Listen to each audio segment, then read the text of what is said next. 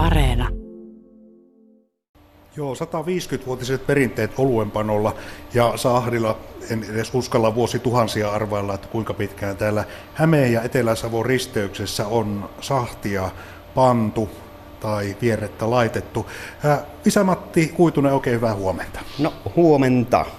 Tota, kyselin tuossa vähän taustaa ja totesit, että olet vähän oikeastaan lähtenyt koko yrittämiseen ravintola- ja majoitusalalta, eli suvussa on ollut majoitustoimintaa ja nyt sinulla on tässä ollut oma ravintola, hotellikin löytyy ja nyt sitten päätit, että näin koronavuonna pistät vielä Panimonkin pystyyn, eli maaliskuussa seuraili, kun laitoit kellaria kuntoon mediasta, että mitä täällä tapahtuu. Kerro vähän taustaa, eli, eli miten tämä Panimo-homma sulla oikein lähti liikkeelle? No oikeastaan tämä ensimmäinen ajatus lähti jo kolme-neljä vuotta sitten, eli meidän tota, sahtimestari Pasi Olkkosen kanssa mietittiin, silloin käytiin ekan kerran täällä näissä alakerran tiloissa katsomassa, että soveltuisiko nämä sahdia oluen tekemiseen. Ja, ja tota, mäkin olen vähän tämmöinen projektiluonteinen tyyppi, että, että nyt sitten tälle vuodelle, alkuvuodelle, ennen kuin mitään tietoa oli koronastakaan, niin ei ollut mitään projektia. Ja sitten soitin Pasille, että ruvetaanko tekemään panimoa ja Pasihan innostui sitten, että no, ruvetaan vaan. Ja, niin, niin siinä ruvettiin sitten tiloja tekemään, vähän kaataa seinää, nosto-ovia ja tekee kaivoja ja tekee lupaprosessia, mikä tietenkin oli aika, aika raskas sitten. Ja, ja tota, hankki vähän rahoitusta ja siitä se niin lähti. Että. Ja nyt ollaan täällä upeassa uudessa pienpanimossa. Huutuuttaan kiiltelevä pöntöt on tuossa vieressä ja tuollainen tasainen kohina käy. Täällä ei mikään pulputa tai poika puhu, vaan täällä on tällaista niin kuin siistiä ja rauhallisen hiljasta tässä vaiheessa aamua.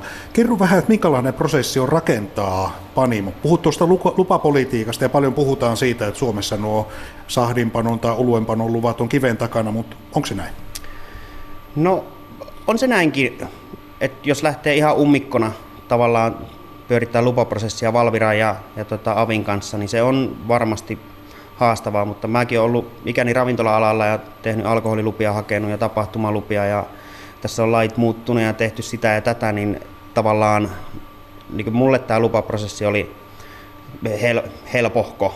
Ja sitten kun oli tämä pitää Valvirallekin pystyä näyttämään jonkinnäköinen osaaminen oluen tekemiseen liittyen. Ja sitten kun meillä on Pasi Olkkonen, kuka on tehnyt satia, sahtia ikänsä ja on sahdinteo SMHP ja pronssia, sitten käynyt vielä pienpanimotekniikan koulu 95 Mustialassa, niin Pas, Pasin tavallaan tietotaidolla sitten kaikkea omaa valvontasuunnitelmaa ja tämmöiseen, niin se oli aika, aika silleen meille hel, helpohko, mutta, mutta on siinä on siinä tinkettiä kyllä, mitä pitää täyttää aika paljon. Ja sitten etenkin nyt kun toiminta on käynnissä, niin tässähän pitää raportoida sitten ja pitää kirjaa tosi tarkasti, että tulli valvoo verottaja, Valvira, Avi. Tässä on näitä instansseja, mitkä pyörii jaloissa. Että, mutta kyllä niin tilateknisesti niin tilojen pitää olla helposti pestävät, että panimotoiminta on siihen liittyy kolme asiaa, peseminen, peseminen ja peseminen ja sitten vaan pestää. Että.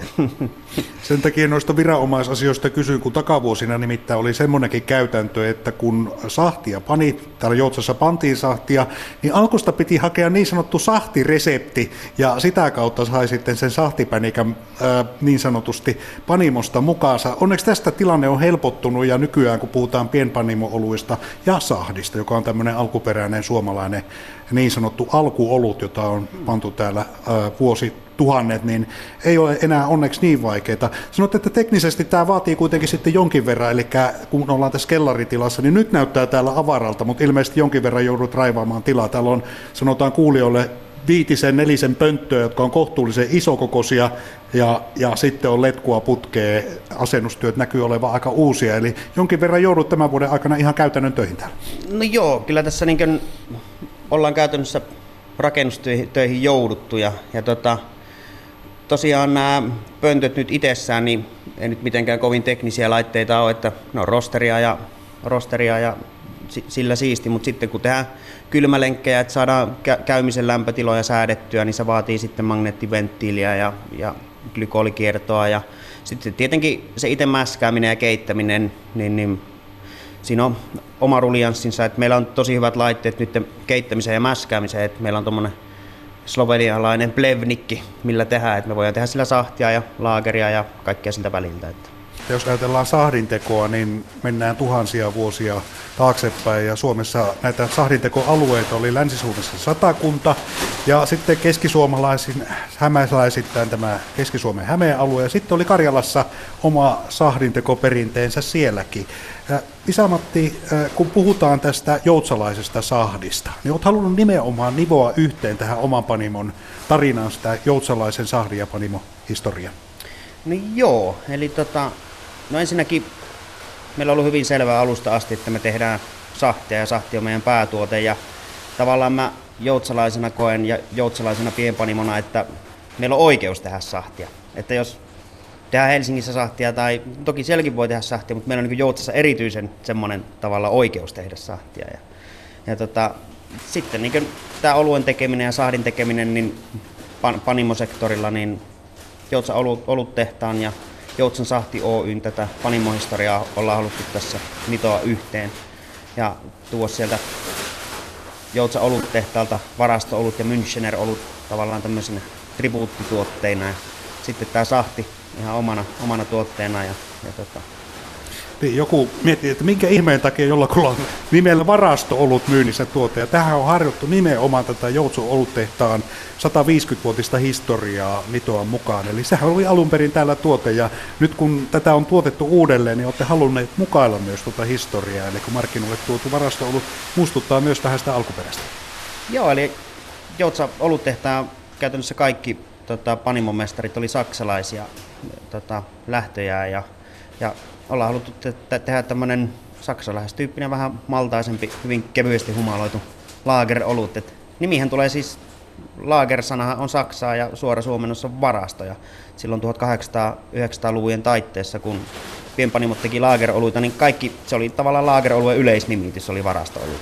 Eli kun sitä pidettiin varastossa, se kypsy ja varsinkin laager kirkastui, eli kun hiiva hävisi sieltä, niin siitä tuli kirkasta. Joo, eli laageroinnista puhutaan tänä päivänäkin, kun tehdään laageroiluita, varastoinnista tavallaan. Isamatti, tässä on ilokseni seurannut sitä, että keskisuomalaisittain ja suomalaisittain tämmöinen käsityö, pienpanimo-olut ja nyt sitten sahdiperinnekin on lähtenyt uuteen nousuun. Tässä välillä oli vähän tämmöisiä niin sanottuja vaaran vuosia, että pelkäs unohtua tuo uljas sahdintekoperinne. Totesit, että sinulle on erittäin tärkeää, että nimenomaan – omalla tuotteella on oma tausta, oma historia ja sahti liittyy tietenkin Joutsassa ihan saumattomasti tähän asiaan.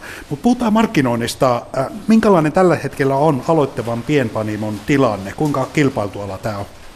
No, alahan on hyvin kilpailtu. Että kyllähän Suomessa on reilusti pienpanimoita ja, ja tota, sinänsä, että tässä niin isoin asia aina kun tehdä, ruvetaan tekemään pienpanimoa, niin sitten pitäisi vähän pystyä päättämään, että minkälaista tuotetta tehdään ja mihin sitä myyntiä suunnataan. Tehdäänkö ravintolan myyntiin vai mennäänkö alkoon vai keskitytäänkö vähittäiskauppaan vai et, et pitäisi olla niin hyvin selkeät linjat, että mitä tehdään. Et, et tota, meillä nyt sahti tietenkin rajaa sen verran sitä markkinaa, että kun EUhan on luokitellut sahdin perinnetuotteeksi ja määrännyt vähäistä valmistustapaa ja esim. alkoholiprosentin 6-14, niin mehän ei voida sahtia myydä sahtinimellä kaupassa vaan että meidän pitää sitten tehdä ravintolamyyntiä ja, ja, tota, ja niin itselle on ollut tosi luontevaa tehdä ravintolakauppaa nimenomaan, koska mulla on paljon ravintolakontakteja ja ympäri Suomea ja, ja tota, tunnen ravintolapiirejä ja sitten on osannut tuoda semmoisen tuotteen semmoisessa pakkauskoossa, kun ravintolat ehkä haluaa. Et, et kyllä saa, saa, saahti kiinnostaa olutravintoloita ja, ja olutharrastajia niin tosi paljon kyllä. Olut ja sahti on myös tuoret tuotteita, eli tämä logistiikka on erittäin tärkeä. Tuossa mietiskelin tätä Joutsan sijaintia Suomen väestön suhteen ja valitettava tosiseikkahan tahtoo olla sitä, että kun mennään tästä Joutsasta pohjoiseen, niin väki harvenee, mutta kun mennään etelään, niin se tihentyy aika nopeastikin. Niin minkälaisia tavoitteita markkinoiden suhteen? No, kyllähän päämarkkina-alue tulee olemaan Helsinki ja Helsingin seutu, ihan se on selvä asia. Mutta tota, kyllä tässä niin etenkin kesäaikaan, niin on näillä pienillä kylillä, mitkä on väkeviä sahtipitäjiä niin sanotusti, että löytyy historiaa, niin näissä jokaisessa on kesätapahtumia ja markkinoita ja, ja näin, niin kyllä näissä tapahtumissa niin se sahti sitten liikkuu ja näihin yritetään päästä sitten tavallaan väliin, että saadaan niin tapahtumamyyntiin sitä sahtia, mutta ravintolamyynti tulee suuntautumaan Helsinkiin hyvin vahvasti. Isamatti Kuitunen on eletty poikkeusvuotta ja muun muassa täällä Joutsassa yksi tärkeä kesätapahtuma, Joutorokki, oli vähän niin kuin kiikun kaakun, että järjestetäänkö, mutta sitten tuli päätös, että järjestetään ja sehän tarkoitti sitten niin sanotusti panimomestarille ja panimossa työskenteleville töitä. Kerro vähän yrittäjän arjesta, mitä se päätös sitten tarkoitti. Joo, me sitten loppuviimein saatiin lupa tehdä Joutorokki, niin ajateltiin, että nyt pitää sitten tehdä sahtia nopeasti, että saadaan myyntiin sitä. Ja meillä ei ollut vielä tätä meidän pääkeittolaitetta ja pikkulaitteella jouduttiin tekemään. Aloitettiin maanantai-aamuna 6.15 ja tehtiin kahdeksan keittoa putkeen. Keskiviikko-aamuna 8.15 lopetettiin, 50 tuntia tehtiin putkeen. Vähän vuorovedon käytiin nukkumassa välissä. Kolmen miehen räp, räpättiin se läpi ja tehtiin 1200 litraa sahtia. Ja eikä me myyty Joutorokissa kuin 500 litraa sitä sitten, mutta loppu jäi sitten omaan käyttöön ja myyntiin. Ja se kertoo siitä, että kun yrittäjä panostaa kunnolla tekemiseen, niin siinä ei paljon tunteja lasketa ja työtä tehdään urakalla. Jos puhutaan tulevaisuudesta, niin kaikkihan odottaa tulevaa vuotta sillä tavalla innoissaan, että päästäisiin viimein eroon tuosta koolla alkavasta kirosanasta korona, joka on erityisesti ravintola-alalla ollut sellainen hyvin raskas asia. Visamatti, minkälaisia odotuksia on ensi vuodesta? Eli nyt tässähän kaikki toivoo, että olisi aivan toisenlainen vuosi kuin tämä. No ensinnäkin meillä alkaa nyt ihan pitäisi tässä lähiaikoina lyö vasarat seinään, me ruvetaan laajentamaan. Eli meillähän on kapasiteetti koko ajan myytynä, että joudutaan myymään EIOta ja, ja nyt tässä talven mittaan laajennetaan meidän kapasiteetti silleen, että vuosituotantoa tulee 100 000 litraa vuodessa. Ja, ja tota, et kyllä me ensi kesän, mun näkemys on se, että ensi kesä tulee olemaan kotimaan matkailun niin ihan supervuosi. Vaikka viime vuosi oli jo hyvä, niin, niin, niin mä kokisin, että ihmiset ei vielä ehkä uskalla lähteä ulkomaille, mutta rajoitukset vähän tota jo niin kaikkoa ja sitten on ehkä rokotetta jo ja kesäaikaan, niin Su- Suomi tulee olemaan niin sanotusti parhaimmillaan. Kiitoksia Visamatti Kuitunen haastattelusta. Kiitos.